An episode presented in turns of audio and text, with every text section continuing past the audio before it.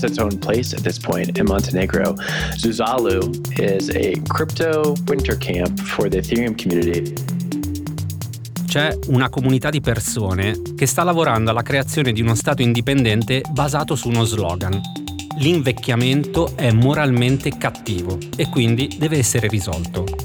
Solo che non è proprio facile e il problema, secondo queste persone, non è di natura scientifica, o meglio, non è solo di natura scientifica. Intanto è burocratico. Ci sono troppe norme che sono degli ostacoli al progresso. In pratica, secondo queste persone, tutti, se lo desideriamo, dovremmo essere incoraggiati a provare in modo autonomo trattamenti farmaceutici sperimentali. Ecco, queste persone, per discutere di questi temi, si sono date appuntamento in Montenegro, in un villaggio che si chiama Zuzalu. È un nome che in realtà non esiste, è stato deciso da ChatGPT e hanno uno scopo, trovare un posto dove creare il loro Stato. O almeno così hanno raccontato alla giornalista della MIT Technology Review, Jessica Amzelou, che sul suo incontro con questa comunità di persone ha scritto un articolo dal titolo Gli appassionati di longevità vogliono creare il proprio Stato indipendente e stanno tenendo d'occhio il Rhode Island. Ora, in tutto questo, cosa c'entra il Rhode Island? Lo spiega proprio la giornalista, ha scritto che proprio in Montenegro si sta elaborando il punto esatto in cui potrebbe svilupparsi quello che loro chiamano lo stato di longevità. E gli organizzatori, o insomma quelli che sembrano dell'organizzazione, un'idea ce l'hanno già. Istituire questo Stato negli Stati Uniti e nello specifico nel Rhode Island, perché dicono è vicino a Boston un centro biotecnologico ben consolidato. Ecco, oggi a Fuori da qui partiamo da questo articolo sulla volontà di creare uno Stato contro l'invecchiamento, che per paradosso dovrebbe risiedere in quello che oggi è uno Stato del paese che ha il presidente più anziano della sua storia, gli Stati Uniti. Sono Simone Pieranni e questo è Fuori da qui, un podcast di Cora Media per tutti quelli che vogliono uscire dalla bolla, quelli che sono stanchi del sovranismo delle notizie e vogliono aprire gli occhi per accorgersi di cosa succede intorno a noi. Uno sguardo curioso sul mondo per capire di cosa si discute fuori dai nostri confini.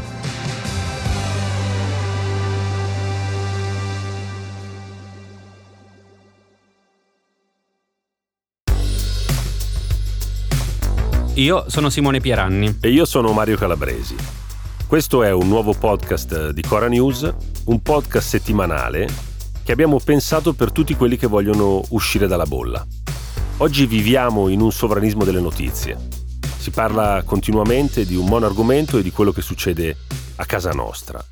E questo è un podcast settimanale per tutti quelli che sono stanchi di questo e vogliono aprire gli occhi per accorgersi di cosa succede intorno a noi. Vogliamo immaginare a un, a un luogo a uno spazio che sia curioso sul mondo e che ogni settimana ci racconti di cosa si discute fuori dai nostri confini nazionali. Questo podcast è condotto da Simone Pieranni, con me, con Mario Calabresi, con Cecilia Sala, con Francesca Milano, con Guido Brera e con tante altre persone che ci daranno il loro contributo per allargare i nostri orizzonti ogni settimana. Bene, siamo partiti da una storia che racconta la volontà da parte di alcune persone di creare uno Stato, nel Rhode Island in particolare, contro l'invecchiamento della popolazione. Però vogliono farlo proprio nel paese che ha il presidente più anziano della sua storia, cioè Joe Biden. If we had failed to reach an agreement on the budget, there were extreme voices threatening to take America for the first time in our 247 year history into default on our national debt. Nothing, nothing would have been more irresponsible. Abbiamo sentito la voce di Biden sulla questione del debito e Biden, la grande domanda che si fa all'America in questo momento è se un uomo che avrà 82 anni nelle elezioni del novembre del 2024 può ricandidarsi a guidare la prima potenza mondiale. Questa settimana si è aperta con una lunga inchiesta del New York Times sullo stato di salute, sul modo in cui vive Joe Biden. Ci hanno lavorato ben quattro giornalisti del quotidiano newyorkese che hanno scavato nelle sue giornate alla Casa Bianca per raccontarci che cosa fa. Quello che emerge è che Biden alterna momenti di grande lucidità e saggezza, in cui è capace di notte di prendere una decisione, di chiamare gli alleati, di fare la trattativa sul debito in un modo che gli hanno riconosciuto tutti, anche i repubblicani, molto saggio e molto visionario, a momenti in cui invece è assente, è stanco. C'è il racconto di un suo incontro con dei bambini che gli facevano delle notizie semplici e lui aveva difficoltà a ricordare quanti nipoti aveva. Gli hanno chiesto dove era l'ultimo paese in cui era stato e ha avuto un momento di, proprio di vuoto, non sapeva rispondere. E poi soprattutto ha una giornata lavorativa breve, ha una giornata lavorativa che dura 6-7 ore. Forse non c'è da stupirsi in questo periodo perché se pensiamo a Donald Trump, lui aveva una capacità di concentrazione di pochi minuti. Gli dovevano fare dei briefing che erano dei micro riassuntini. E molta parte del suo tempo lo passava a guardare i programmi televisivi, con eh, lattine di Coca-Cola e con queste vasche di gelato che mangiava tutto il giorno. Allora però la domanda che si fa all'America è possiamo eleggere un presidente così vecchio? Che cosa preferiamo? La sicurezza? L'affidabilità? La saggezza? Ho chiesto a Marco Bardazzi, che è stato per molti anni corrispondente dell'ANSA dagli Stati Uniti e oggi scrive di temi americani sul foglio, di raccontarci qual è il sentimento dell'America. L'ho chiesto a lui perché nei giorni scorsi è stato a Washington e ha fatto un giro di politici, professori, analisti e sondaggisti proprio per chiedere questo. Ma a Washington dell'età di Biden si parla molto, nei ministeri e nei ristoranti, e l'impressione che ho ricavato è che ci sia da distinguere tra due aspetti del tema. Uno è quello della leadership, l'altro è quello dell'energia del presidente. Biden ha confermato di saper esercitare una forte leadership anche in questi giorni, guidando le trattative estenuanti con i repubblicani sul tetto al debito pubblico e in quest'ultimo anno è apparso in controllo della situazione sulla guerra in Ucraina, per esempio. Quindi l'idea generale è che possa esercitare la leadership dalla Casa Bianca anche nei prossimi anni, sia pure ai ritmi ridotti di un ottantenne. Non dimentichiamo presidenti come Roosevelt, che allo stremo delle forze ha guidato l'America a vincere la seconda guerra mondiale. Roosevelt morì pochi giorni prima della caduta di Hitler. L'altro tema però è quello che preoccupa i democratici, non tanto la leadership del secondo mandato, quanto l'energia necessaria per arrivarci, cioè la preoccupazione è per la campagna elettorale. Biden ha solo 4 anni più di Trump, è un uomo in forma, si esercita con regolarità, ma Trump, che non si esercita e mangia solo cheeseburger, trasmette un'energia che Biden non ha più. Ancora peggio andrebbe al presidente se lo sfidante fosse De Santis, che non ha il carisma e l'energia di Trump, però ha la metà degli anni di Biden. Quindi il vero tema è se la scarsa energia del presidente costerà ai democratici la Casa Bianca. Occhio però che Biden è da sempre il politico più sottovalutato d'America. Evitiamo di fare l'errore di sottovalutarlo di nuovo. Ha una capacità di parlare alla gente comune che non hanno i suoi rivali. Biden può essere a corto di energia, ma ha grandi riserve di empatia. You already are the oldest president in history. A proposito di presidenti di età, di tempo di concentrazione e di rapidità anche delle risposte a certe domande. Nel 1984 negli Stati Uniti la campagna elettorale era tra Ronald Reagan e il democratico Walter Mondale, che all'epoca aveva 56 anni. Nel 1984 Reagan ne aveva 73. Nell'audio che stiamo sentendo, un giornalista, proprio in piena campagna elettorale, chiede a Reagan se non pensa che sia un po' troppo vecchio per fare il presidente a 73 anni, soprattutto visto che compete con una persona di quasi 20 anni più giovane di lui.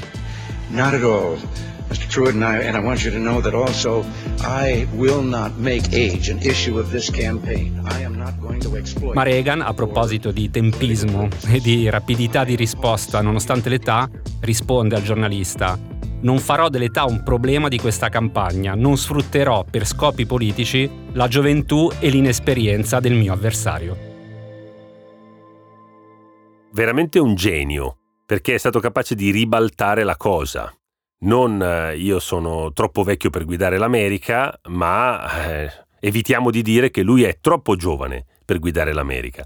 Certo, ho rivisto questo video, com'era diversa la politica allora. Pensate che era il confronto elettorale, il faccia a faccia elettorale, e si vede anche Mondale, che avrebbe perso, ridere di gusto.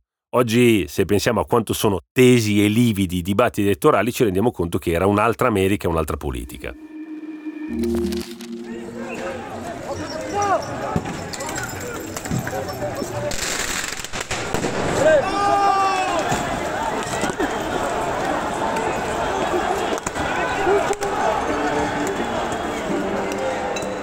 Torniamo vicino a noi, alla Francia. L'audio che avete appena sentito è un audio di uno dei tanti video sulle proteste che hanno bloccato la Francia in occasione della riforma delle pensioni. Nelle settimane scorse ne abbiamo visti veramente tanti. Alla fine poi, a proposito di età, l'innalzamento dell'età pensionistica di due anni è passata, cioè dal 2027 in Francia si andrà in pensione a 64 anni invece che a 62. E questo ci consente di fare un passaggio, cioè dal presidente più anziano degli Stati Uniti al presidente più giovane nella storia francese, perché quando ha vinto la sua prima elezione per arrivare all'Eliseo, Macron aveva 39 anni e negli ultimi tempi diciamo che non ha vissuto proprio dei momenti semplici, anzi sono stati molto complicati, ma alla fine è sopravvissuto e anzi sembra pure che si sia un po' ripreso. Si guarda, in quest'ultimo mese non si è risparmiato, ha viaggiato in ogni angolo del paese, ha cercato di fare quello che non era proprio il suo, cioè di essere empatico, di rimettersi in relazione con il paese. Si è preso anche parecchi fischi, però stanno tornando anche eh, gli applausi. Secondo un sondaggio pubblicato proprio questa settimana dall'Huffington Post eh, francese, la sua popolarità, che era precipitata veramente a livelli infimi, a, a una cifra, è risalita intorno al 30%. L'idea è che molti francesi abbiano gradito la fermezza con cui ha resistito all'ondata di contestazione, da destra e da sinistra. Lunedì è andato a Mont Saint-Michel, il, il, millenario monastero tra Bretagna e Normandia, circondato dal mare e dalle maree, e ha fatto un discorso di tono retorica altissima sull'arte di essere francesi. Mercoledì poi ha fatto un bagno di folla in Normandia dove ha celebrato il 79 anniversario dello sbarco alleato, in compagnia dell'unico sopravvissuto, si chiama Léon Gauthier, un uomo di 101 anni, dei fucilieri della marina francese, uno dei pochi che ha partecipato con inglesi e americani allo sbarco. C'è però una cosa che emerge nel dibattito pubblico francese. Se le manifestazioni si sono ormai sgonfiate come numeri, come partecipazione e anche come aggressività, sull'attuazione della riforma non ci sono più dubbi, però sono rimaste delle scorie pesanti e c'è un sentimento diffuso che ci sia stata un'ingiustizia, che siano stati derubati di due anni di vita. Se noi pensiamo che la Francia è stato il primo paese europeo a introdurre la settimana lavorativa di 35 ore e oggi si discute apertamente dell'ipotesi di portarla a 32 ore con 4 giorni lavorativi alla settimana.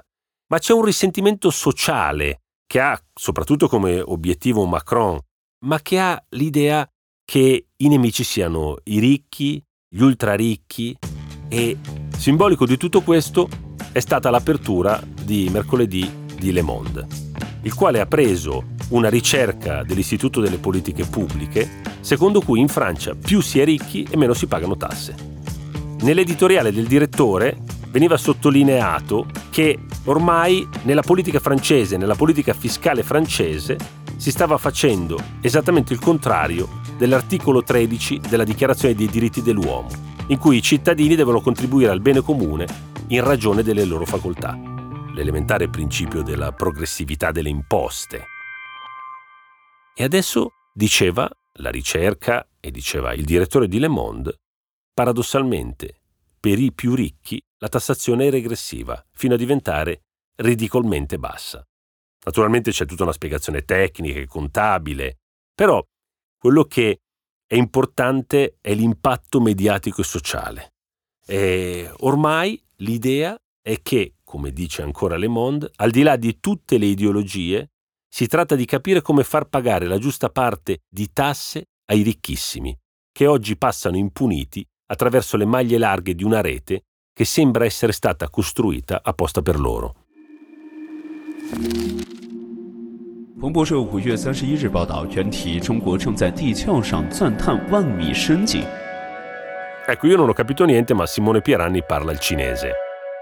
Ah, Simone, di, di che cosa stanno parlando? Sì, allora, questo video è un servizio di un telegiornale cinese. In realtà questa settimana su tutti i media cinesi, anche online, eh, questo video era ovunque e si è parlato moltissimo di questa notizia in realtà anche sui media internazionali. Parliamo ancora di età in qualche modo, ma parliamo dell'età della Terra in questo caso. Allora, la notizia è questa. Il 30 maggio la Cina ha cominciato una perforazione per scavare un pozzo petrolifero di 11.000 metri, praticamente il buco più profondo al mondo. Ci sono alcune cose da dire. La prima è che lo sta facendo nello Xinjiang, che è una regione nord-occidentale della Cina, è una delle regioni con più risorse ed è anche una regione che però ha una spina nel fianco di Pechino perché è in corso una repressione durissima nei confronti di una minoranza etnica che è quella uigura, turcofona e musulmana. Per capirci, Biden ha accusato la Cina di genocidio, ma è anche il posto dove la Cina ha fatto i suoi esperimenti più importanti, ad esempio è lì che nel 1964 ha fatto esplodere la sua prima bomba atomica. Allora, sappiamo più che la Cina è ricca di risorse come paese, ma è anche il paese più affamato di risorse. Quindi lo scopo primario è il petrolio e soprattutto andare dietro a quello che è il nuovo ritornello di Xi Jinping, cioè l'autosufficienza sia tecnologica sia energetica. Poi però c'è un altro aspetto che si ricollega un po' al tema di questa puntata, perché la Cina sta spingendo moltissimo anche per arrivare a dei risultati scientifici importanti, si comporta ormai come una potenza scientifica e il paragone sono sempre gli Stati Uniti. E quindi, ad esempio, molti siti cinesi, più che l'aspetto petrolifero, hanno sottolineato che tra gli scopi di questa perforazione c'è quella di ottenere nuove informazioni di natura geologica, perché il foro è talmente profondo che potrebbe raggiungere delle rocce del periodo Cretaceo, parliamo più o meno di 145 milioni di anni fa. Per capirci dovrebbe essere l'epoca durante la quale si sono estinti i dinosauri. E questo ci conferma che in Cina le cose non succedono quasi mai per caso, perché qualche tempo fa Xi Jinping, il presidente, segretario, capo di tutto praticamente, aveva fatto un discorso parlando di quattro nuove frontiere strategiche. Lo spazio profondo, il mare profondo, il blu profondo con il quale però Xi Jinping intendeva l'informatica e infine la terra profonda. Beh, guarda, possiamo dire che la sfida tra Cina e Stati Uniti va in tante direzioni. È verso l'alto, sicuramente una sfida spaziale, è una sfida geopolitica, pensiamo non solo al Pacifico, ma anche all'Africa, e oggi è una sfida anche verso il basso, verso il centro della Terra. Diciamo che non c'è mai stata una sfida così totale, così larga e così profonda. Sì, così a tutto campo e anche forse così ravvicinata, perché per la prima volta probabilmente nella storia recente dell'umanità, abbiamo comunque due paesi molto vicini. Gli Stati Uniti sono avanti su tanti aspetti, però è una sfida ormai molto diversa da quella che avevamo vissuto durante la guerra fredda, dove tra Stati Uniti e Unione Sovietica c'erano molte più differenze.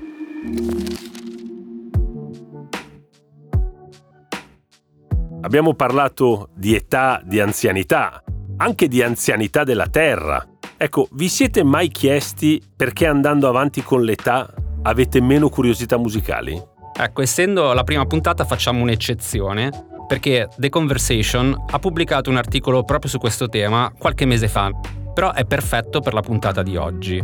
In pratica, secondo questo articolo, a un certo punto della nostra vita finiamo per ascoltare sempre la stessa musica. Intanto, fino a 11 anni siamo alla ricerca di nuovi suoni. Poi nell'adolescenza ci costruiamo quella che viene chiamata identità musicale e poi a quel punto qualcosa si blocca, un po' gli impegni, le responsabilità, meno tempo e forse anche meno curiosità. Secondo altri invece è proprio che durante l'adolescenza si forma questa identità musicale e poi diventa difficile allontanarsi da quei gusti musicali. Mario, ad esempio, tu sulla trap, come te la cavi?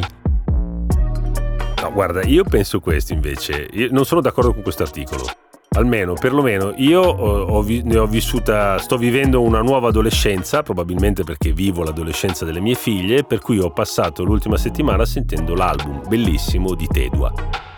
E continuo ad aggiornarmi. Ogni tanto mi piace risentire la musica storica che amavo, pensa, non so, ai, ai Pink Floyd o a Bruce Springsteen, ma quello che sento prevalentemente è la musica più nuova, quello che sta uscendo oggi. Però non vale quello che penso io. Quello che vale è che cosa pensa Luca Micheli. Luca Micheli è Head of Sound di Cora Media, è quello che fa suonare tutti i podcast di Cora ed è uno che vive immerso nella musica. Allora, passava di qui e abbiamo detto la domanda la dobbiamo fare a lui. Eccomi qui.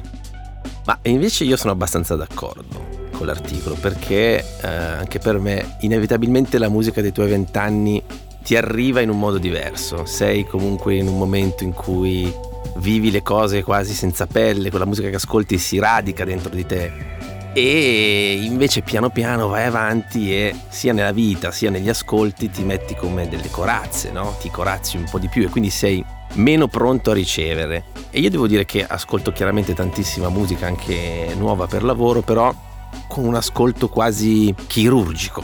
Cioè ascolto le cose, dico ah guarda questa batteria qua come l'hanno fatta, ah, questa chitarra, bella la voce, però non libero come invece facevano quando avevo vent'anni. E quindi quando ritorno e metto i dischi dei Soundgarden, adesso mi viene in mente, o, o anche sì, Hendrix, Pink Floyd, insomma quello che ho ascoltato in quegli anni lì, li conosco talmente bene che insomma scorrono dentro di me e riesco ancora a emozionarmi, mentre con la musica nuova faccio un po' fatica a ritrovare quelle emozioni lì.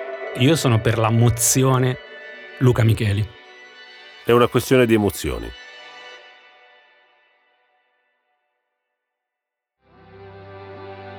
Vi diamo appuntamento a sabato prossimo. A sabato prossimo.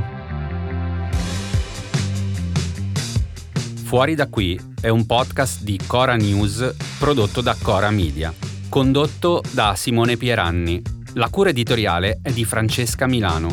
La supervisione del suono e della musica è di Luca Micheli. La post-produzione e il montaggio sono di Emanuele Moscatelli e Mattia Liciotti. I fonici di studio sono Lucrezia Marcelli e Luca Possi. I producer sono Martina Conte, Monica De Benedictis, Alex Peverengo.